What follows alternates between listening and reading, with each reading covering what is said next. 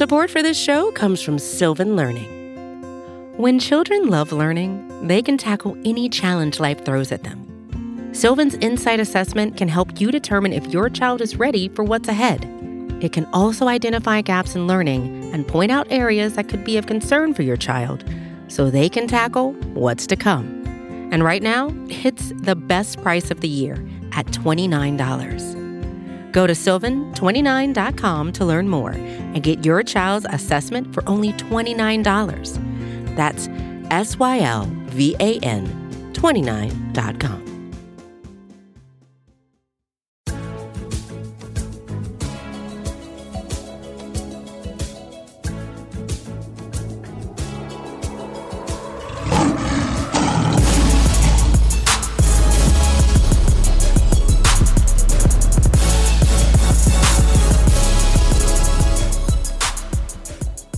so excited. There, now we're recording. Now we're recording. Yes, angry staffers in the chat. I should just open up the show with this. Welcome to the Pride of Detroit POD cast. For those of you not live on Twitch, you just saw me completely forget to hit the record buttons and do the glorious intro I am used to doing. I completely forgot to hit the record button. We are professional here. Uh, download the podcast on iTunes, Stitcher, Spotify, Apple Podcasts, Google Podcasts, iHeartRadio. Please do so. We're almost at 60,000 for the month. It would mean a lot to me, other than me just completely screwing the pooch there. And I am Chris Perfett, your adequate host at Chris Perfett, P E R F E T T, where you can yell at me for completely screwing up the start of the podcast. Oh my god, I'm so tired. Let me get to the yeah, yeah. Everyone and everyone in the Twitch chat, we're live on twitch.tv slash pride Detroit, is saying, hey, that was actually pretty good, but also angry staffers as we screw this up.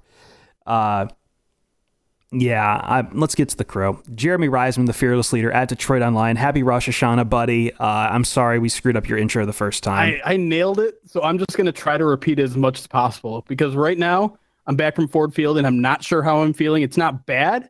It's kind of like a, a purgatory because I'm I'm I'm encouraged, but upset with the result. But I mean, you can look at if you're watching live, you can see I'm kind of smiling right now, and and that's never happened after a loss like this in, in such a big game. So. And there's a lot of good okay. to talk about this game, so we're ex- I'm excited to talk about it. However, you're not wearing the new SB mm-hmm. Nation Pride to Detroit shirts we got for the staff. It's coming. We'll see. We'll see how let's, I feel by the end of the podcast. He's at DetroitOnLion. I'm at Chris Perfett. Let's bring in our third man here, Ryan Matthews. Everyone on Twitch say it. Thank you, Jeremy. Thank you. At least someone is knows what's going on in the show. Uh, Ryan Matthews, hello, man. At Ryan underscore pod. How you doing, buddy? I'm doing well, and shout out Cordy, Aaron, and, and Steve Staber for knowing the drop. I don't know if I'm super excited to have this forever be inextricably linked to me or not. I think it's a good thing. I think it's a good thing. It's, it's kind of it's kind of like how I think about the Detroit Lions now in 2019. I'm still not sure thing. to think, but I think it's a good thing. I like it. We think Detroit Lions football 2019. We think it's a good we thing. it's a good thing. yeah. Oh my god. Okay. Uh, this is usually where we do our Twitch warm up, but I think me screwing up the intro means we should just get right into it before everyone else decides to leave us for this clown show. so, all right, let's get into it. Detroit Lions narrowly losing 34 30 to the Kansas City Chiefs heartbreaker in the final in the final drive, uh, and but a game where they hung tough with probably one of like a team that is probably going to at the very least go back to the AFC championship this year. Like without without a doubt. However if we've known anything about the Lions I think they just handed other teams the game plan on how to fight the powers that be kind of like they did with the Rams last year so uh, I don't know where to start. Do you want to start in the rants, Jeremy, which is what we're now calling the opening monologues, or do you want to start with uh, some highlights and key thoughts I had from specific drives in this game? I'll I'll start off with a with a ranter and monologue or whatever you want to call it. Okay.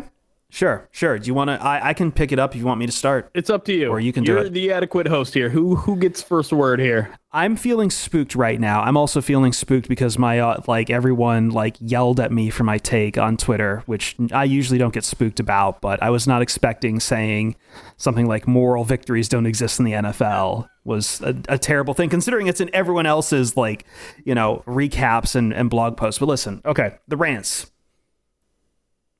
Uh, let's see. Zucifer says, by the way, last week we said Chris was better than adequate. Man, this week is very adequate. All right. my friend and my mentor Rob Parker, who uh, is much more negative about the Lions than I am. Yes, I see you, Jeremy. yes, Rob. Rob was on one after this game, but that's Rob. It's whatever. I don't. I don't follow his style, but you know he he's a generous man. But one thing he always told me was there is a very short menu in sports: wins and losses. I don't think that's completely correct because there's also ties, as the Lions have demonstrated here in 2019. But not that withstanding, I don't I don't like the idea that this was a moral victory for the Lions. That's the negative side of thing. I'm not going to be negative here, so just hold, hold on, hold on here before you start throwing things at me. It's a loss in the column, just like all those dirty wins that the Lions were having, all those muddy, filthy wins were just count as wins. You're not, as I said last week, you're not impressing a playoff committee. You're not impressing pollsters with the AP. You are doing just enough what you need to do to win in the NFL week to week. But I think the important thing here, besides the fact that, you know, the Lions, the Lions lost, and that's the unfortunate thing about this because they played a very good game. But I think the big thing for me coming out of this game, besides uh, anything like I, am going to kill them a little bit on the final drive, but I don't want to do that right now. The big takeaway for me on this game was we we can say for sure who the Lions are right now, and that is their strength is game planning. And why I say I'm not taking away too much from this game as saying, hey, this is a positive. The Lions are like showed major improvements against the Chiefs is because week to week, we, we we've always said, Jeremy, sometimes we don't know what this team is. I feel like I know what this team is. I feel like this team, its strength is game planning, and that means week to week, it is going to look different because they're going to be planning for that specific team the Lions plan for this specific team with the Chiefs. It doesn't sound like too groundbreaking. Wow, Chris, news at 11. Wow, they game plan for the Chiefs. But I mean that in in a in a in an absolute. Just like how the Lions game plan for the Patriots last year. This was they understood the weaknesses of the Chiefs and they planned explicitly for that. They took away Mahomes throwing through the air. They they forced the Chiefs to get on the ground. They kept the Chiefs off the field and they just came up short because in the end of the day, Patrick Mahomes shined through in a few places, and there was some ticky tack stuff on the final drives and on a fumble uh, that probably the Lions should have jumped on rather than just assuming the whistle was going to be there. But I know some people also blame the refs on that too. As we as we said before, it's always like five plays that determine these games. But uh, that's sometimes the game planning is going to work out for you. Sometimes it's not. But I will tell you that Stafford looked good in this game. Uh, on Johnson looked good in this game. Everything you wanted to to try to beat the Chiefs was there, and it just fell short. And that's just who the Lions are. Sometimes they're going to win against these these things, but they're always going to play close. That's why I thought originally on it was the Lions like dragging teams into the mud and beating them in kind of ugly, filthy games. I don't think this was an ugly, filthy game. A lot of people seem to really think this was kind of almost the game of the week here because it was far more entertaining than people, I think, thought it was going to be. But it's just how the Lions are going to play their football. I don't think, unless their game plan really hits home, like a team, I love it when a plan comes together, they're not going to just go out there and boat race a team. This is just how they play football right now. And that means, though, that, I mean, look, the first half has been going great for the Lions. it's weird because we were just talking about first place in the NFC North, and this loss drops them to fourth until I think has the Viking the Vikings third now because yeah the Vikings Bears game has gone final so they're third. So it's kind of funny how that works out. But I think this one's going to hung hung tough on them because this was a game they could have had. They absolutely could have had this game. Just a few things needed to break their way so yeah, it's a loss. you can say that this team looked the best it's been all season, but I I look at this game as kind of the inverse of the Cardinals game. I think this game will haunt the Lions, but for the different reason. Not because the Lions should have handily beat the Cardinals, but because I feel like the Lions could have stole one from Kansas from Kansas City here. But the places the, the pieces are in place that every other game like on the schedule like this is going to kind of look like this. There's, there's a couple things I want to tackle there, and then I'll get into my own point. The first is is your game planning point, and I think that's that's a good point to make because one of the things that you we've always talked about the Patriots, and and we thought Matt Patricia was going to bring here was that this team was going to look different week to week because they're game planning. Whereas a lot of teams, they have their offense, they have their defense that they want, they run those no matter who they're playing, and that's who they are.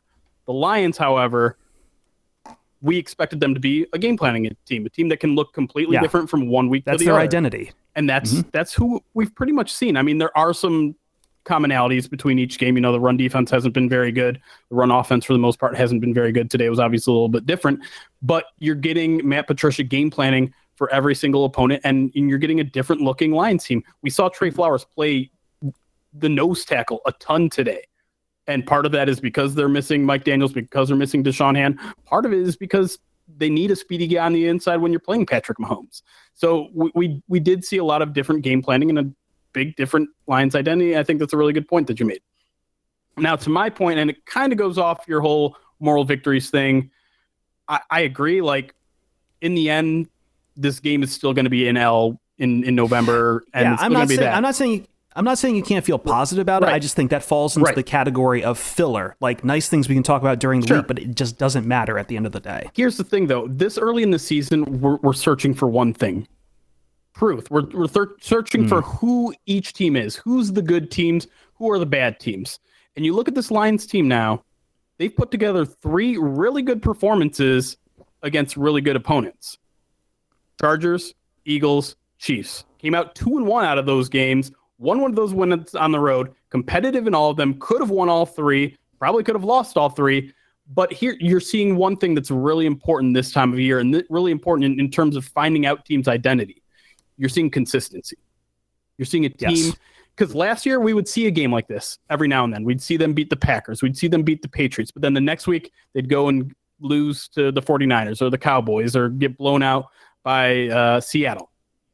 Lions have shown consistency for the first time under Matt Patricia in that they've been competitive, competitive, competitive, competitive. Four straight games. They should be three and one. They're two one and one. They came out of the toughest part of the schedule, two one and one, and they haven't even played any division games yet. So their their their head is above water. They're a half game behind first place, and they still have six division games left. So I have a pretty out. I think this is why I'm I'm smiling right now is because I'm feeling pretty good about this team. They they're showing consistency, and that's that's the name of the game in football. Is if you can be a consistent team from week to week, be competitive week to week, you're going to win these coin flips. You're going to lose some, but you're going to win some too. And when you start winning them, you're going to start streaking them together. When you start streaking them together, take, you're in the division. Yeah, huh? things good things happen. I'm going to take this comment here from Danga Raber real quick, and then I'll let Ryan get to his rant. Um, he says, "I'm done with the Patriot way. Let's start calling it the Lions way." uh, funny enough, so here the funny enough thing is, I was talking with someone from the NFL, and he said a lot of things people miss about the Patriot way is like you know finding guys who have good floors, not high ceilings.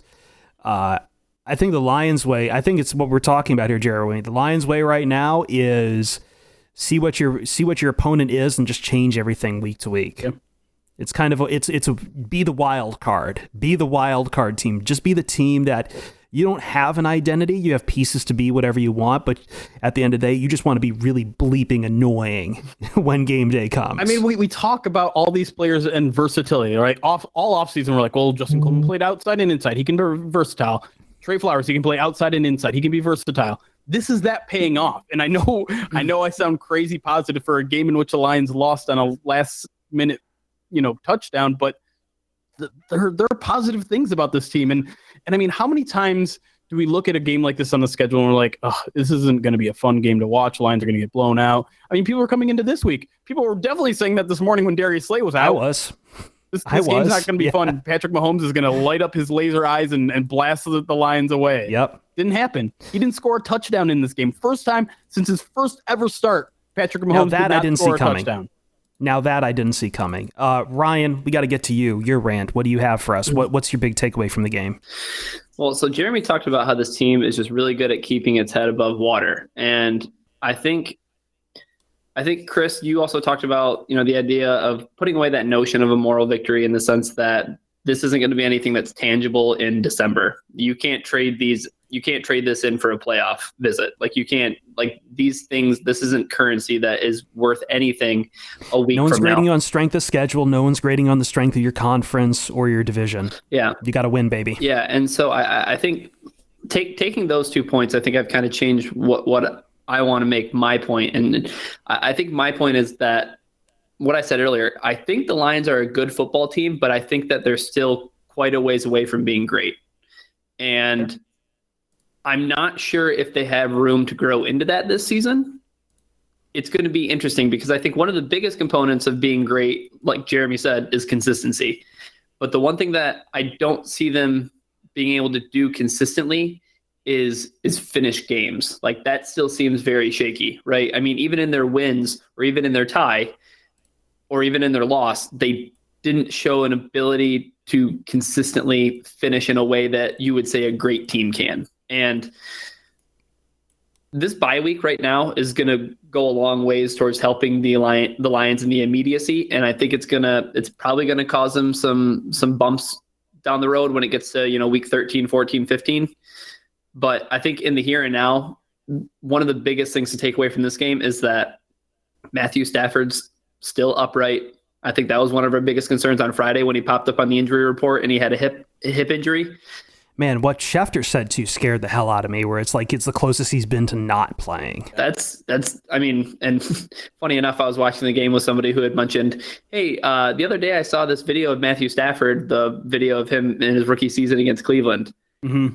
and it's like that's a tough guy, and for him, yeah. for him saying an injury might limit him or prohibit him from playing." the fact that this bye week is coming right now, it couldn't come at a better time because we've said this once, we've said it again. He's the most important piece to the offense. He's the most important piece to this team being successful. And what was kind of shocking was how well he played today, but the Lions weren't able to get it done. And I think I don't think that's a mark on his ability to not consistently finish because I think we saw what the Lions' shortcoming was today. Even though their defense looked really good in crunch time, it didn't show up and I think that's going to be the marker for for this team going from head above water, good. Which I, I think, I think if you're an NFL team, you just you, you, strive to be there.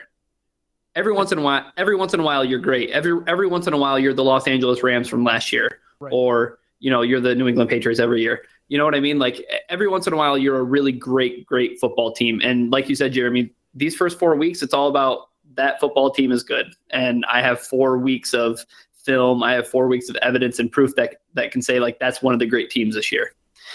And obviously, it's a it's a war of um, it's war of attrition. I think when it comes to the NFL, and that's why this bye week right now is going to help the Lions in the immediate. But I'm I'm concerned about them moving forward in the end. There, there's a couple things there. I think one thing that we need to see to kind of make that good to great jump is dominating a bad team, right? because they, they kind of did it in Arizona, but obviously we all we all know how that game ended. For 15 but, minutes they did. Yeah, for, for yeah. great teams need to also blow out bad teams. And the Lions arguably don't have a bad team on their schedule unless you want to count the Cardinals, which is fair, I would say. Um, but also this early in the te- in the season, I don't. I mean, they play the Raiders in in November. Right. So they play the Raiders and the, and the Giants. Giants. Yeah, those yeah. two games they need and the to, Skins. They need to start beating up on teams for, for us to truly believe that they've made that leap from good to great. And Matt Patricia said in the past, like he thinks there are just like a bunch of mediocre teams, a bunch of like six and ten to ten and six teams, and then there are elite teams. And and elite teams usually compose maybe five teams a year. And so are the Lions one of those five teams? So far, I would say no. Could they be this year? Maybe. But in order to get to that level, they need to start winning games like this. They need to start finishing more consistently. I would say in games like this, you're probably still only going to win about 50% of them because they just they go back and forth. It's who has the ball yeah. last or who That's makes how it is in the NFL. That's how it works. So the key yeah. then to me is why I go back to beating up on bad teams. You can't let week one happen if you're a great team. And and maybe maybe the Lions do and maybe the Lions don't the rest of the way. We'll have to see. I don't know who they are still yet, I know they're good though. I know they're good at this point. And then the one other thing we touched on Matthew Stafford's day, I have to give him a lot of credit today because I thought he was stellar. I thought this was the best game I've Yeah. seen him play in maybe a, an, an entire year, maybe even longer. He was. We're gonna take a quick, yeah, yeah. You We're gonna to t- sorry. break? Okay, I can- I no, no, no. Go, no, no. Finish, finish the thought real quick. But I want to do individuals and some, and we'll do the drives later here too. But yeah, finish I mean, the thought. I'm if- sorry. If you're here watching the Twitch stream right now, we have the quarterback stats scrolling on the bottom of the screen. I'm sorry, people might not agree with this, but he outgunned, he outdueled Patrick Mahomes today. He beat him in Blasphemous. every important wow, stat. hot take. Every important stat. He was hit. I mean, Mahomes was Right. not at his most accurate. Stafford was killing it, and he's doing it with a broken back, hip, whatever. And he broke two guys' tackles. He was amazing Yeah, today, and I want to let's see hold more those. of that. Let's hold those. I want to. I want to get to those after the break, and I also want to get to. We're going to talk about some of the big uh, drives from the game, and I almost, I almost feel like we got to give some props to, to Justin Coleman, who played out of his goddamn mind today too. So, I think we're calling the next segment "Good, Bad, and Ugly." Sure. Like we're we're just There's codifying everything that. we've been doing. woo woo woo, row, row, row. Thank you. I can't whistle. Uh, so this is the Pride of Detroit POD cast. I apologize for cutting him off. I'm just, you know, because of this weird start we had, it's it's running a little long. so taking a quick break here. We're going to chat up our Twitch people, and we'll be right here, back here on the Pride of Detroit POD cast as we dive deeper into it. We're going to talk about Stafford's day he had. We're going to talk about Justin Coleman. We're going to talk about the uh, fumble and, and return by Breeland and that final defensive stand for, by the Chiefs. And we're going to maybe get some lingering injury questions. We might have to make this a long one, Jeremy. I might even blow out mailbag just because we have so much to get to from this game. I also have a rage corner coming too that I really need to touch on. okay. And uh, yeah, it's loaded. It's loaded. We'll take questions throughout from our Twitch audience. Uh, I know John Whitaker is booting up online. He should be here soon to take your questions and kind of moderate and throw them to my adequate ass. So uh, we will take a break here so I can load up on a drink, and we'll be right back on the Pride of Detroit POD cast.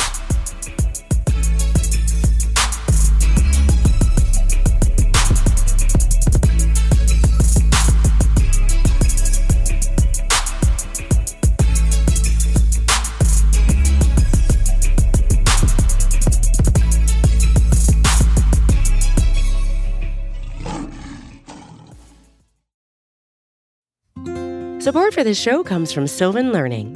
As a parent, you want your child to have every opportunity, but giving them the tools they need to tackle every challenge, that takes a team. Now more than ever, educational support tailored exactly to what your child needs can make all the difference. That's why parents have trusted Sylvan Learning for 45 years as the ultimate teammate in their child's educational journey, instilling in them a love for learning and a passion for reaching the next level. And Sylvan's Insight Assessment can identify gaps in learning and areas that could be of concern for your child. It's a 360 degree view into your child's learning that you can't find anywhere else and helps ensure that your child didn't miss something in school that might put them at a disadvantage in the future. And right now, it's the best price of the year at $29. Go to sylvan29.com to learn more and get your child's assessment for only $29. That's S Y L V A N 29.com. Welcome back to the Pride of Detroit PODcast, except for all of our Twitch audience who had to listen through me uh, talking about horrible things that happened at Bills games and uh, everything else. Really, you like you should watch this live. I download the podcast first, but then go watch it live once you finish listening to this, just to hear like some of the weird stuff that happens. But uh, yeah, yeah, yeah, yeah. All right, we're back in the seat here, Jeremy. Uh, we've got so many nuggets from this game. You know, I we we we got the, your Stafford points you want to dig deeper into. We've got Justin Coleman's big game. We've got uh, so many injuries to talk about, be it T.J. Hockenson or Darius Slayer, Quandre Diggs, and I want to talk about the fumble return uh, that swung a f- that was like a 14 point swing in this game, plus the final defensive stand against the Chiefs. I'm handing you the key, the keys to the kingdom. Where do you want to start first? Uh, let's let's start with the good. Let's. I I'm The good, the bad, I'm and the in a ugly. positive Yep. mood. Yeah, we're gonna do a good, the bad, and the ugly of this game, and I want to start with the good. And you know, I just got done with my my Stafford spiel. I, I even and I know people are definitely going to hate this. I compared it a little bit to the uh, the Michael Jordan flu game a little bit in one of my posts already. Okay. yeah, I don't buy that. I don't buy that from you. I wouldn't even like. You can't even convince me it's a Joe Montana chicken soup game. It's just, I mean, you, I mean, you read it yourself. Like he was hurt. He was hurting bad. Yeah, a lot of guys play hurt though, and I think I feel like Stafford's played hurt before too. He has, but you said. I mean, you- maybe you I'd call- it. look, this was the closest I- he'd been to not playing. That's how hurt he was. We've seen Two him things are missing. throw missing. a pass with a dislocated shoulder. Two things are missing from this equation for me to A make win. it in that stratosphere. One, A is a win, Yeah, yes. fair. B, a easily exploited market uh, product placement. For Jordan, it was Gatorade. For Montana, it was Campbell's or whatever soup at the time Well, yeah, in like the seventies. hips- Like, hip surgery for old people. There you go. like that, that's what I hip mean. Like, what's what's what what was what was Stafford's game placement? Was it G Fuel? You're just trying to No? get a twi- you're just trying to get a Twitch promotion now. Yeah, G Fuel, man. Get those scoops. All right, but but the other I'm gonna I'm gonna go ahead and move on from that take because I do I know it sounds ridiculous and I know it is a little ridiculous, especially since it wasn't like a playoff game or anything like that. But I mean, let's you you teased it already. Let's talk Justin Coleman, um, a guy Yeah. who I came out of training camp really low on. I'm like, what did the Lions do? They handed this guy the the the richest slot corner deal I've ever seen, anyone's ever seen and he was just getting burned by everyone in camp. And now he's come out and he's not playing perfect football. His coverage isn't perfect, but he's making play after play after play, and he knows how to punch that ball out perfectly. Like he is Charles Tillman right now for this team. That pass breakup that he had that literally saved the Lions four points, that tackle on, in the end zone, amazing. And then a couple quarters later, he punches out the ball during fumble Ruski mania in the third quarter, where there was five fumbles in, in one quarter. He's part of that with a big punch out, and he recovered it. I mean, Justin Coleman's a playmaker right now, and we've been dying to see a playmaker in the secondary other than Darius Slay. You've got one in, in Justin Coleman right now. That's got to make you feel Yep. pretty good. I think that does make us feel pretty good, especially again as you say Darius Slay was out. I was kind of that's that that was my big force of concern. As soon as I heard Darius Slay is out, I was like, what the hell are you going to do to shut down Patrick Mahomes' threats now? And guess what? It was Justin Coleman. I didn't see it coming at all. Did you see it coming, Ryan? you know, we talked about Justin Coleman a little bit on the preview podcast on First Bite and about how how important and integral he he'd been so far this season. And man, I, I said I said on that podcast that he was worth every every dollar that the Lions had paid him, and it was maybe a little bit uh, a little bit too early to make that kind of a statement. But after today, after week four, we can we can make that statement because he he truly did have one of the the most outstanding performances on the day, uh, if not the most. Even even above Matthew Stafford, I, I thought Justin Coleman made some plays that were absolutely crucial. The the peanut punch in the end zone, um, another ball on the I think I believe it was the final drive that he almost intercepted. Oh yeah, I forgot about that. Yeah, oh my god, yeah. there was so many things that happened on that final drive. It's just like Well, we're going to talk about that in a second yeah. too. So Yeah. I mean, making two big plays in in, in the end zone that uh, that definitely could have, you know, had had huge impacts on the game. And he's he's he's one of the. I think he's probably one of the top five players on that defense. That's for sure. And he's certain, he's certainly playing like top three, and he's not three. So Yeah. Uh, real quick, I forgot to bring up this stat for you, Jeremy, while we were talking Stafford. This is from our friend Beast F Ball on Twitter, one of the uh, more bizarre, one of the one of the more flamboyant people of Lions Twitter. I don't know if flamboyant is the right word I was looking for. Combative? I don't even say that. I, lo- I love I love guy. Beast. We've met Beast. We've met Beast before. yes, He brought up Stafford's um, average net yards. I, I'm sorry, I don't know the stat. A N Y slash Y. I know A N Y slash A. I don't know if that's different, but uh, he's saying that was 8.4 average net yards. Uh, very good. And then average yards for, and again, A Y slash Y. I'm sorry, I'm butchering these things, man. I hate stats. adjusted net Uh, yards per 10 attempt. Oh, that's Just that's net it. yards Whatever. per, but that's A. Like that's what I mean. Like, what? Why is it a Y at the end? I, I feel old right now, and I don't like feeling this way. Either way, I'm way, glad you brought up the second set. though. This is great. yeah, the, what's the second set? A A Y slash Y, because that's different. So that's average yards per I- I- y- yard. To, Ay, ay, ay. He had a good game. Uh, 10, 10.32, which he says is amazing. I think we can all agree that this was Stafford's Michael Jordan flu game. That's what you're trying to say. I agree. All right, moving Well, on. here, here, we- uh, real quick. Honolulu Blue one uh, thirteen twenty offers us this for you know uh, gratuitous product placement for sick game. Uh, Pepsi was Stafford's drink due to the Pepsi Party Lounge in the Meijer supermarket.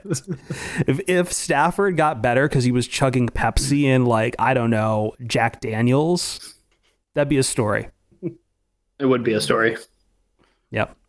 All right. Uh, I want to get into uh, some of the bad now. Yep. Uh, and I think I want to start with the final defensive stand against the Chiefs because I feel like, like the Breeland return, I think I'm going to label that as ugly in a second. But the the final drive, I, there were a lot of chances the Lions missed on that final drive. And we say that we've said it for a few weeks now, Jeremy. It comes down to five different plays, five different moments uh, in a game. This one felt like five times five that could have just gone that way. Because, like, it, on one hand, it looked like the Lions were containing him pretty well. And then you just watch, like, two defenders turn their back to Patrick Mahomes and he just runs for 15 yards. And then I will never advocate for letting a team score early just to get the ball back. But I mean, they were really leaning on that defensive line to stop them, and it didn't happen. And I, th- I think it got egregious though, Jeremy. And I, I don't know if you'll agree with me or not. Like in those final two pushes that the Chiefs were making for the end zone, there were a lot. There was a lot of man coverage in the end zone, and I think the Lions were trying to be clever by half and was worried that the Chiefs would throw on them. Which well, I mean, I don't I, I don't know why they would think that, but I'm playing Monday morning quarterback a little bit I here mean, now. I don't know. I it's goal line defense. You're you're basically Yeah. selling out to stop the run, and the Lions haven't been good at stopping the run through four games. That I think that continues to be a big storyline that's overlooked a little bit. Is just how bad the Lions' run defense has been, especially considering how strong they finished last year. It still surprised me, still amazed me that they're just not being able to to stop that. And they've been a better goal line run defense for the first three weeks, but they weren't today. They gave up three rushing touchdowns, so that's a big concern. But yeah, I mean you, the, the Lions were one game from winning this game. The, the Chiefs went out. They called a timeout prior to that fourth and eight play, which meant if the Lions stopped them there, they can run out the entire clock. And Matt Patricia took it on him. He said, you know, that was that was on me. That play, I, I he didn't straight out say like I made a bad play call, but he, he said like I needed to tell the players, you know, the certain weak like if I call this play call, here the certain weaknesses this, that you need to be made aware of, that sort of thing. And and yeah, they for whatever reason on a th- on a fourth and eight play, the Lions weren't prepared prepared for one of the most. I mean, it wasn't it wasn't necessarily a straight quarterback draw call, but it was very clearly like a very quick read for Patrick Mahomes. Like if this is here, you take it. If it's not, you're running. And for the Lions not to be prepared for that in that moment is is a bad thing. And whether it's on the players or the coaches, really, I mean, obviously the coach is going to take it on himself, but I'd have to go back and watch and see whose whose fault it really was. But yeah, that's that's a huge play in the game, and and yes, it definitely belongs in the ugly category from this game. The bad. I would put in Oh, the, the bad, bad, the actually bad. more than the, the, the bad. Ryan, uh, what was the part you felt the drive was breaking down? Was it that fourth fourth down run that got that, that got it converted and basically put them into field goal range? Was it any of the goal line stands? Was it Jarrad Davis selling out and eating asphalt because of it, or what? What what was the moment where you're just like, okay, the Lions are not going to stop them here? I think the moment where I realized that the Lions weren't going to stop them was I think when they started calling timeouts. And that kind of gets into one of my other my other bad points. And the the bad point for me was really early on in the game, and I'm not going to put it in the ugly because it doesn't it doesn't belong there, but I was I was kind of peeved that Matt Patricia burned that challenge that timeout on that very first drive when he challenged on Johnson and the and the ruling. So yeah, to prevent a third and one. Yeah, to prevent Mhm. a third and one when the Lions were on, I believe they're on the KC like 36 or 37. So or might might have been yeah, it, it was it was 37 or 38 or something like that. But for him to challenge the ruling on the field that he was down by contact sh- short of the short of the line, they we, we talked about this before on the podcast, Jeremy, and, and that's one of those rulings that very rarely ever gets overturned. Yep. And for him to burn that timeout and then also burn that challenge so early in the game, it was literally on the first drive. It seemed like it, it set me up for some panic because I was like, oh, like is Matt Patricia going to do that thing where coaches cost cost their teams more games than they do win them football games? And is he is he already like over? He's already overdoing it and I forget the name of the uh, commentator, but he's the one who does the Madden uh, commentary now. But so he, he was he was calling the game and he like applauded Matt Patricia saying like, yeah, you can tell that the Lions they're here to attack and they're here to like stay on the field. It's like okay, if they're here to stay on the field, then like get up to the line of scrimmage, run the ball past your opponent on third and one, and then keep moving along. And if not, I truly think that the Lions were in a position, and this is one of those things where we don't see eye to eye with Patricia. But the Lions were even in that situation where like you should probably go for it on fourth and one from the Kansas City 38 because it's a really long field goal. Or hey, if you're really about that, like attacking the you know attacking the Chiefs and taking it to them, then what you should be doing is you should be trusting your team to to get out on fourth and one. So don't burn a timeout. That'll be valuable. And so while while I agree with Chris too from his very first you know uh, very first point he made when it came to like comes to like game planning like I truly believe that this coaching staff does a pretty good job of game planning. Uh, it's still going to be very frustrating with like the in-game decision stuff. Yep. Yep. Yep, because you have a plan in there, and then just it's at the mercy of that. Mm. All right, now moving on to the ugly. We got to talk about Kerryon Johnson fumbling the ball and Breeland picking it up and taking 100 yards back the other way and no one knowing what the hell was going on.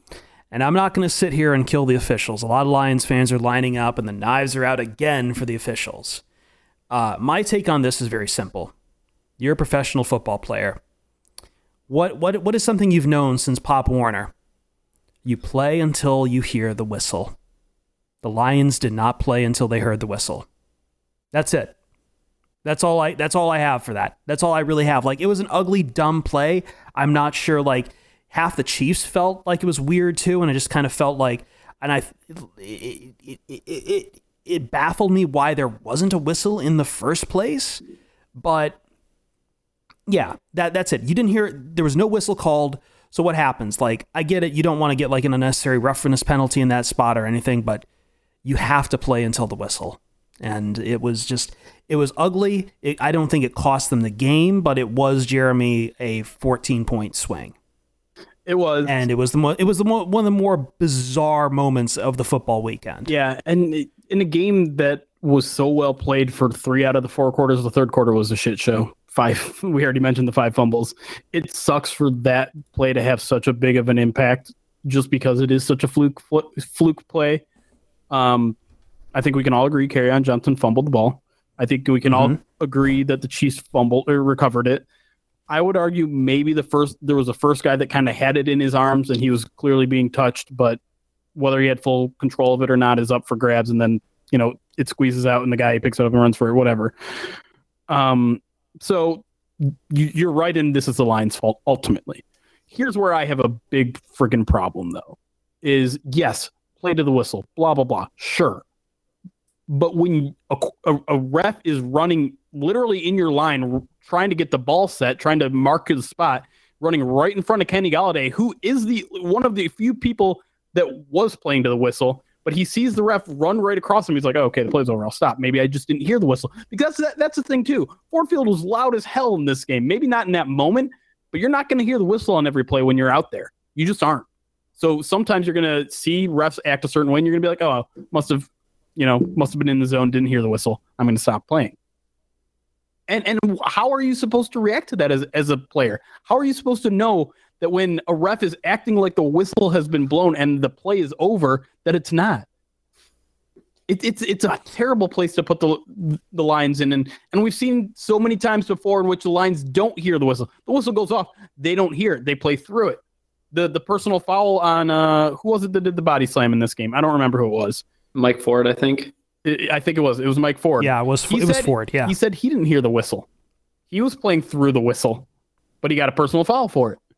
So it, well, I mean, I don't think I'm advocating people to body slam people. sure, to sure. get the whistle. But, yeah, but Matt Patricia said, I think the the explanation there was that he it was a late hit. It wasn't necessarily overly aggressive, which you you could have argued it was, but yeah, it was a late hit. So you're just putting these players in impossible situations. And to me, you need a rule in place that if your referee on the sidelines leaves the sidelines and goes to a certain point on the field, the play is over whether there's a whistle or not. I'm sorry, it is. Because Yeah, and I mean, like, mixed this is- messages. it's it's just part of this whole season where the refereeing has just been not good. Ryan, your thoughts? It was an unfortunate sequence of events, and it's just one of those. It's one of those things where I felt really bad because I had said on the first bite preview podcast that if Kerryon Johnson or when Kerryon Johnson were to run for 100 yards, that the Lions would also win, and that was me tripling down. And I, I got two of those things right, and I just didn't get the third one right, and that fumble had a lot to do with it. I mean, don't you feel like that was that that really like took the sails out. I, I think that took the wind out of the Lions' sails there for a second. They did a good job of rebounding, and I mean that final drive where you know, Uh, I that, and that's another marker of a good team, right? Like I mean, if that's, something like that's that what I was gonna to say. that Yeah. that's where you can fold. So I mean, How many times have we seen the moment- Lions catch a bad break like that and it it chains itself? I mean, we talked about it in, in the Chiefs game. They get a bad break with the timeout. Everything falls apart. The the punt gets blocked. The the field goal gets blocked. They they they give up a big touchdown. The Lions rebounded. They put they played so well the rest of the way that they almost made it so we weren't going to talk about that play ever again. And hell, we got halfway through the podcast without talking about it because there were so many other things that happened.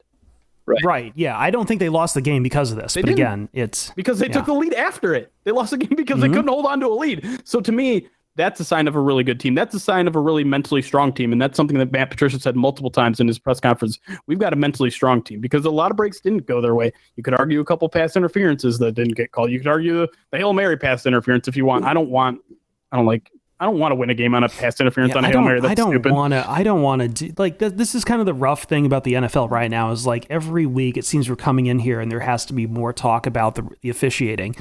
For me, in this particular scenario, it was uh, mostly egregious because it just felt like something that could have gotten handled pretty well and taken care of, and just nothing happens. And at the same time, like I just every time we start talking about PI again, man, like man, I hate every time they go to review this thing It's so stupid. it's proving me it's i mean like i remember two years ago i'm like i want less instant replay not more and everyone called me insane and everyone said chris you like what if the lions lose a super bowl because of a re- they can't get an instant replay and i just i'm sorry i can't i can't keep doing this it, it bothers me that every time we come in here it's more talk about the referees because like sooner or later we're all go- gonna become the saints every all 32 teams everyone's gonna turn into saints fans bitching about the refs and i can't do it man i can't I refuse to do it. Someone saying Bolson 10 offering in all caps because NFL officiating sucks. Look, man, I feel bad for the refs because they don't get a ton of money. This is always part-time jobs for them. The NFL doesn't kick them enough money for to make this their full-time job.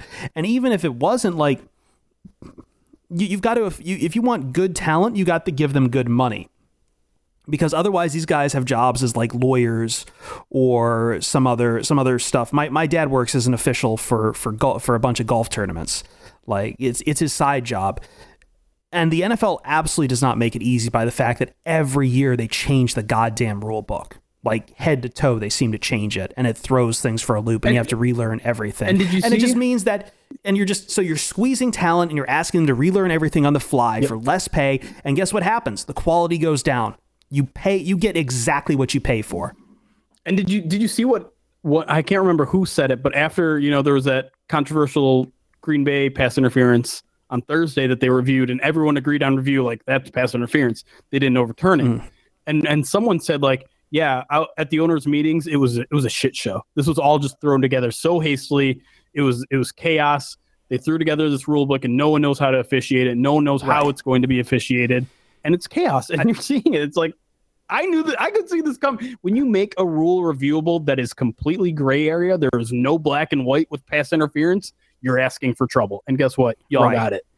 Some people are bringing up like how much they pay the officials.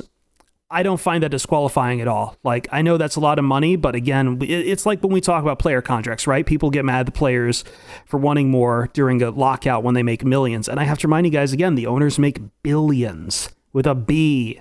And because of salary cap, they pocket so much of that. Like the the chump the ten ten thousand dollars a game, whatever it is, that's chump change to the NFL. Like you and again, these guys are lawyers. Like maybe that is chump change to some of those lawyers. I don't know. I don't know. Like it's it's it's I, I don't know how the how the NFL digs itself out of it. But I didn't want to turn this into a uh, you know a thing. But I feel like we should take a break here. We still have some injury stuff. I want to get to my rage corner, and I want you guys to get your questions in here. Hashtag AskPOD on Twitter. Um, if you're listening, it's too late on Twitter. However, if you're in the Twitch chat, start sending them in. Uh, John is online, our lovely moderator, John Whitaker. He will get me some of your questions. Remember, we'll take questions on anything. Doesn't need to be about this game. We've been talking about this game for 40 minutes, and we'll keep talking about it more. But we always like the fun questions here. That's what this that's what this show is about. We make Lions football fun. It's a rough loss for the Lions here. We're gonna have some fun here. We're gonna have some fun yakking on the Lions, yakking about food, uh, Alex dragged me and Jeremy the other night into a argument over euros and food, and Alex is wrong. Spoiler alert, but you know that's just what we do here. We're taking a quick break, have a little banter with our Twitch audience. We'll be right back to get to Rage Corner and much more here on the Pride of Detroit PODcast.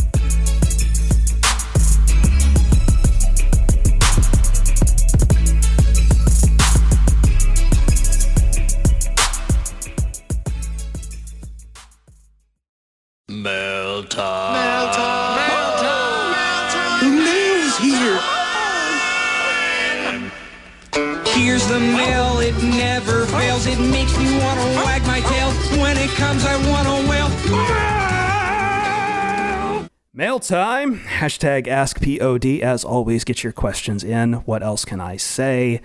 Um, all right. Uh, John is sending me questions uh, I'm going to take a couple from Twitter to start. We'll start with Chimsa, Chimsis, Chimses. I think it's Chimses. Ses. I. God damn it! Wow. The songs, the songs in the podcast, and people are already telling us don't sing. All right. um, do the Lions still go up in power rankings? Power rankings despite losing. I mean, this is the weird obsession with power rankings that everyone has. I don't know. I mean, I guess a lot depends on who you had in front of them. I don't think they should move much either way, honestly. I, I think like the 10 to 14 spot seems good for this team right now. Like we said, they're they're good right now, not great. They're borderline a top 10 team, I would say. And so, yeah, 10 to 14, which is I think where most people had them last week. I think they should probably stay right around there. I think that they should be rated higher than any NFC North team. Ooh, that's you know that's not going to happen though, right? No, I, I don't think that's going to happen. But I, I definitely think that they, I think that they're the best team in the NFC North right now. Wow, wow. And then the interesting thing is, and I put it out there on Twitter, is that every NFC team has played two division games so far. NFC North played, team. Yeah, NFC North team has played two division games so far. The Lions have played zero. Yeah. So it's hard it's hard to make that comparison because there's no data points there. There's just like the shared opponent of the Eagles with the Lions and, and the Packers, but but I don't like doing like a transitive property like if the Lions beat the Eagles and Green Bay didn't beat the Eagles, that means the Lions are better than the Packers. That's not really how the NFL works. But right. Mm-hmm. I don't know. I don't know who I think the best team in the NFC North is. All right. Next question then is from H. DeJong. On a scale of 1 to 10, how concerned are you about Hockenson? So Hockenson did leave with a concussion in this game. Some people were talking about the hurdle as being like, we were talking good, the bad, and the ugly. Hockenson trying to hurdle was definitely in the ugly category. Um, I mean, we um, saw it twice in this game. The hurdle didn't mm-hmm. work. One time, like, I can't remember who it was. I think it was another tight end. He basically almost jumped on the shoulders of a guy. Logan Thomas? I think it was. Yeah. Um, is something yeah, they're I mean, teaching them? The hurdle is becoming more and more common, and it's. I feel like it's working less and less, and it, it's probably hypocritical of me to stand here and, and say like, "Don't do it again," because when the full when Nick Bawden did it last week, I'm like, "Yes, greatest thing ever." That's just it. When it works, it's like it's cool. When it doesn't, it's like, oh my god, watch out. Yeah. And I think Matt Patricia also said, I, I don't remember the specific quote, but he's like, yeah, we, we probably have to cut back on that because it can be a very, you have to be very situational with it because when it, when it doesn't go right, it can go very, very wrong. And it did go very wrong. And in terms of the, the question, how Hockenson is doing, we don't have a ton of information out there. Patricia said after the game that he was talking, he, he didn't go to the hospital. He was in good moods. His parents were there. Um, so in, in terms of like good short-term times, short term signs, we've seen some good things. Um, but this is a thing where, I mean, with a concussion, you never know. You never know how long they're going to mm-hmm. linger. You never know how, you know, how easy they can come back. I don't want to push any sort of, you know, notion like, oh, this was obviously a very serious this one, but it did look like he lost consciousness, and that's scary. I don't know what it means in terms of long term concussions and things like that, but it was just it was a scary moment in the stadium being there because I mean, it's one of those things. Like I, I literally turned to my buddy Eric after the game, like, er, or after the hit, and I'm just like, these are the moments in which I question my involvement in the sport because it's it's so scary, and it's just like, I, I don't want to see this happen to people. I don't want to see six replays of a guy's head slamming against the turf in slow motion. I I'm going to disagree with you on that, if only because, like, I think at this point, for me at least, I'm I'm comfortable with it, just because, like, this is what the sport is. I think I, I think I'm comfortable. Like, I've grown up with this sport. I've been I I didn't play it too much, but I was always around it in high school. A bunch of my friends played. Uh, my friend Jay Wheeler, he went to Penn, Penn and he ended up playing football there. And like, I know an injury ended his career a little early and just other stuff. It's it's been in my college life. It's been in you know I've been a pro fan of this team since like the early aughts. I look I I think the thing is too is like I'm also a fan of UFC and boxing.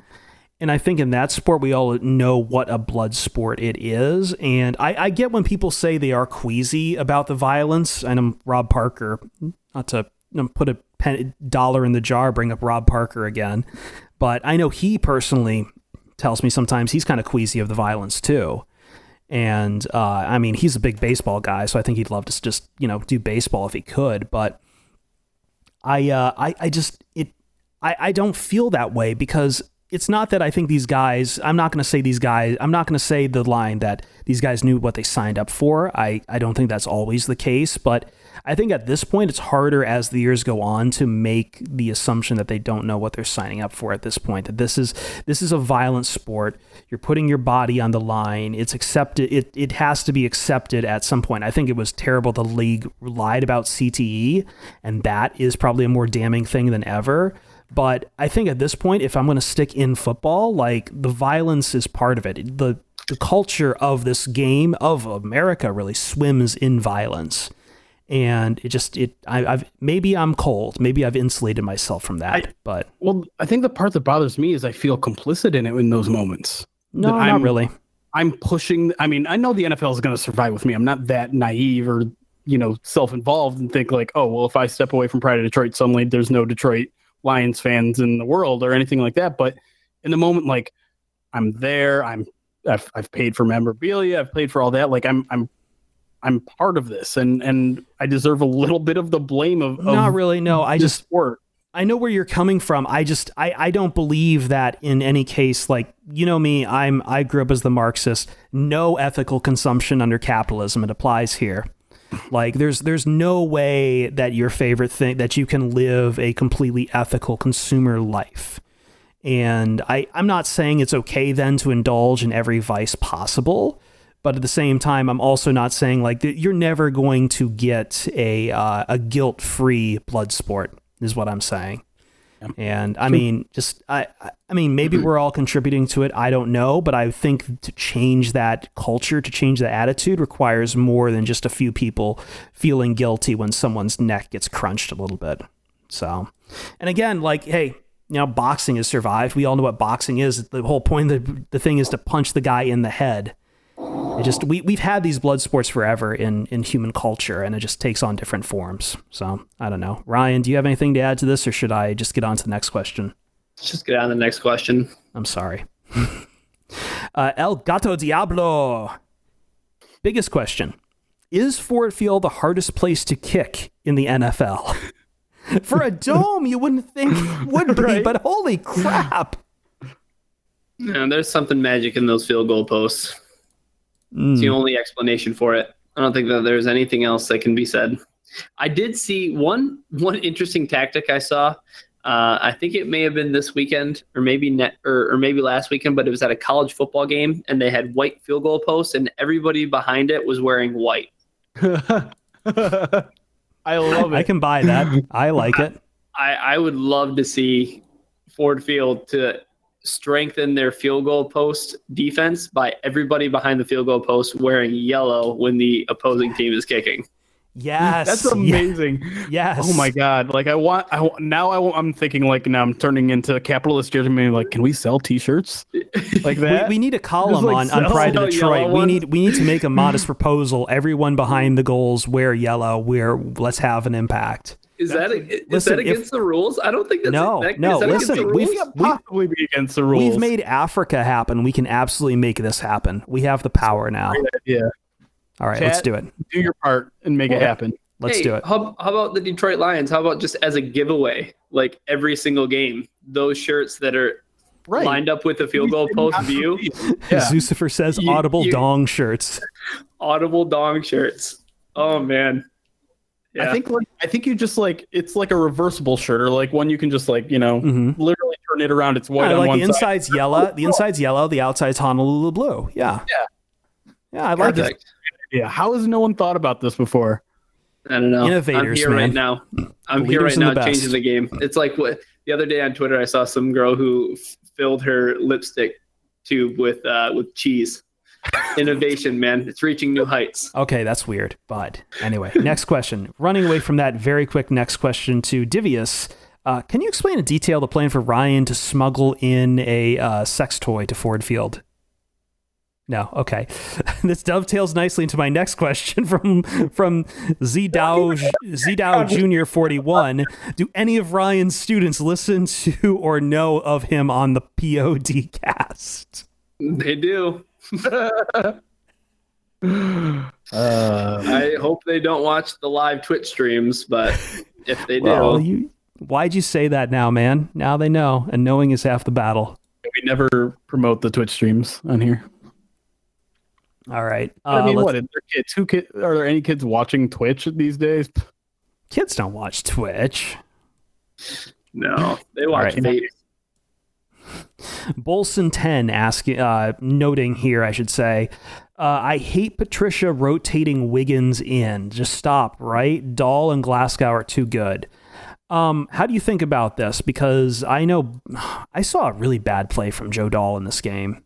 Like he gave he gave up something. I, I forget the actual context now, but it was pretty bad. Yeah, he gave up an immediate pressure, and I think it turned into a sack. I, I mean, I Yeah, don't- that's what I, it was. Yeah. I'll be honest. I I don't get it at all. I don't get this rotation of the guards. I don't understand why they're doing it. I don't.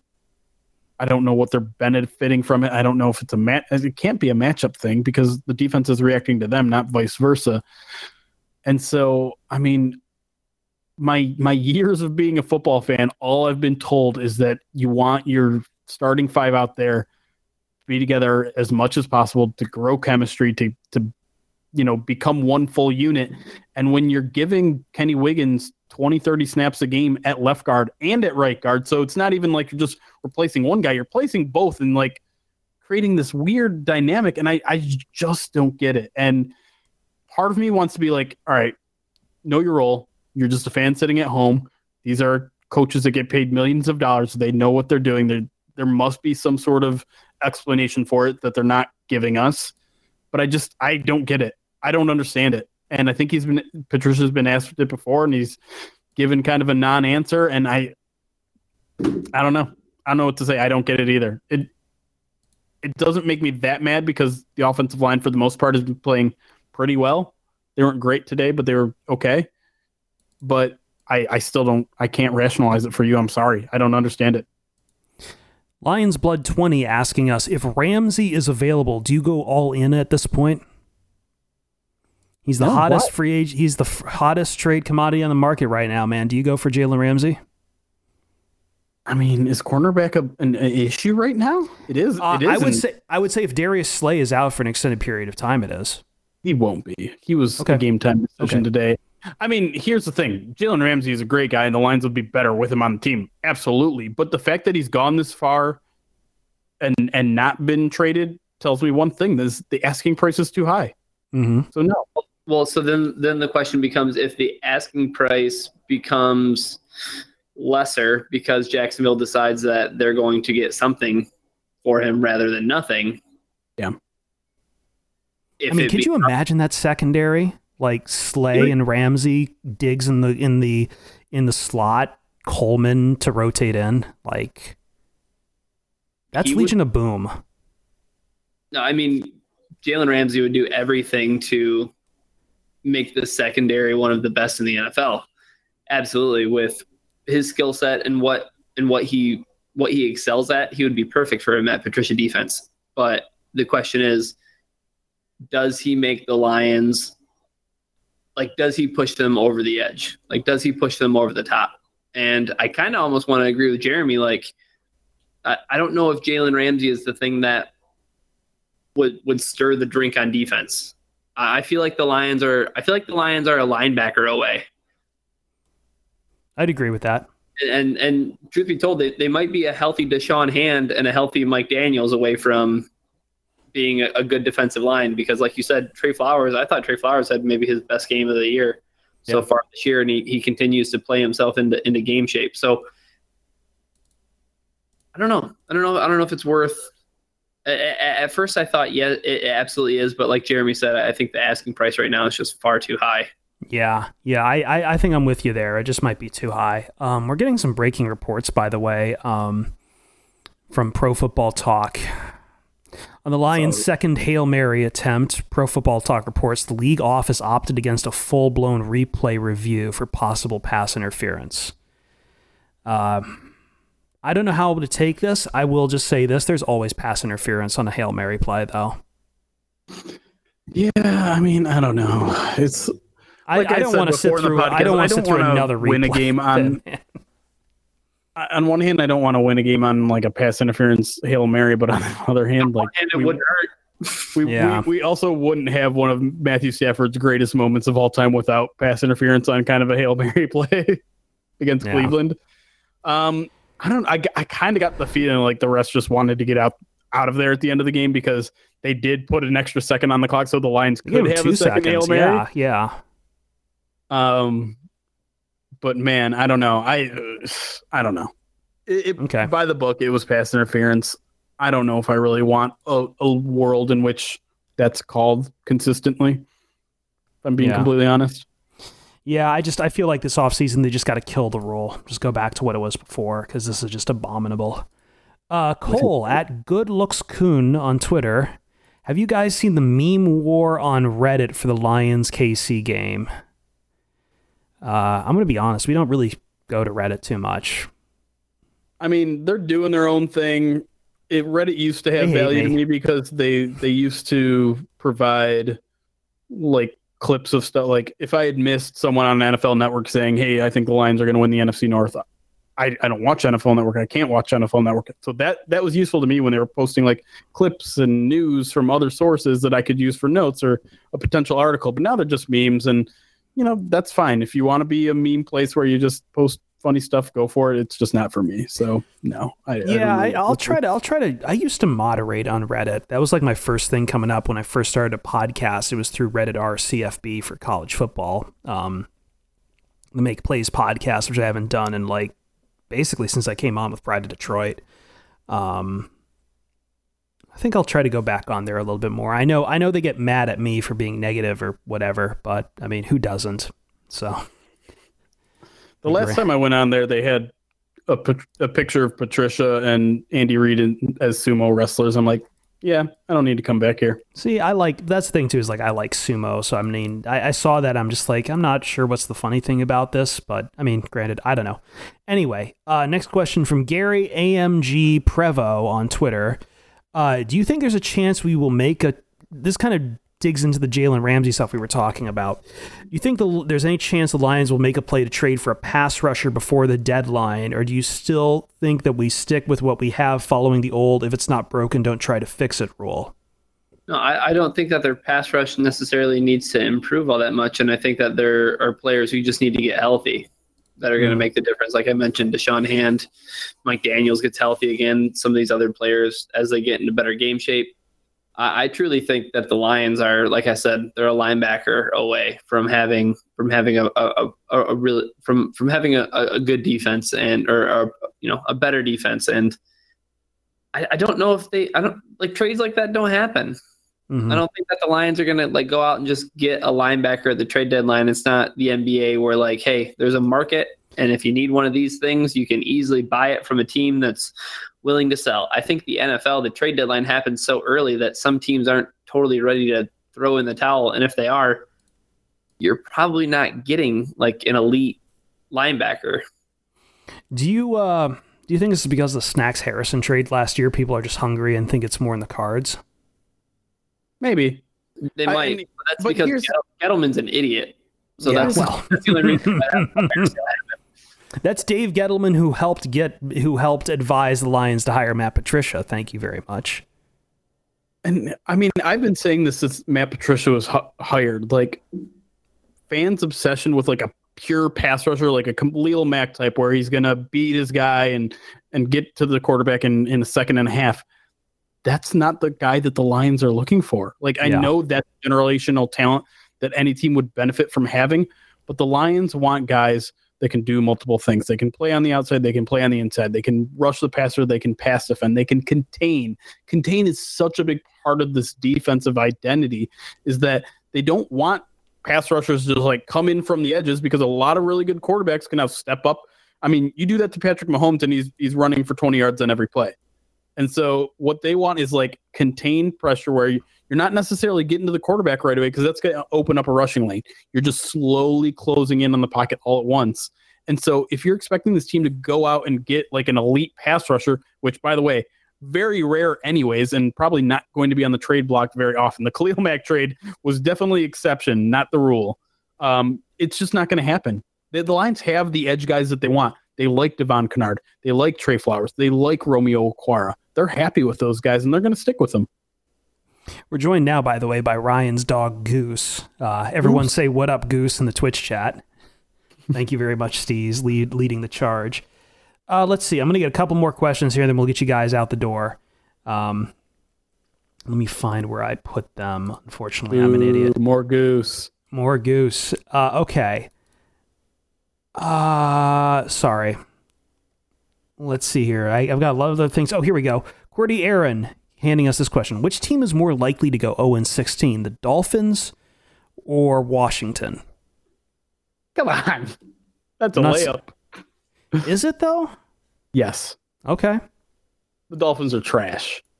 They, ha- They they, ha- they like- hung with the Chargers for like a half, but You look at some of the numbers, it is historically bad. It is like breaking every record since like the 30s bad for for their numbers in the first 3 games of the season. We'll have to see what Well, happens when they compile the fourth game, but yeah. they're really bad, but at the same time, Washington's really bad too, and they're yeah, playing in a they more division. Yeah.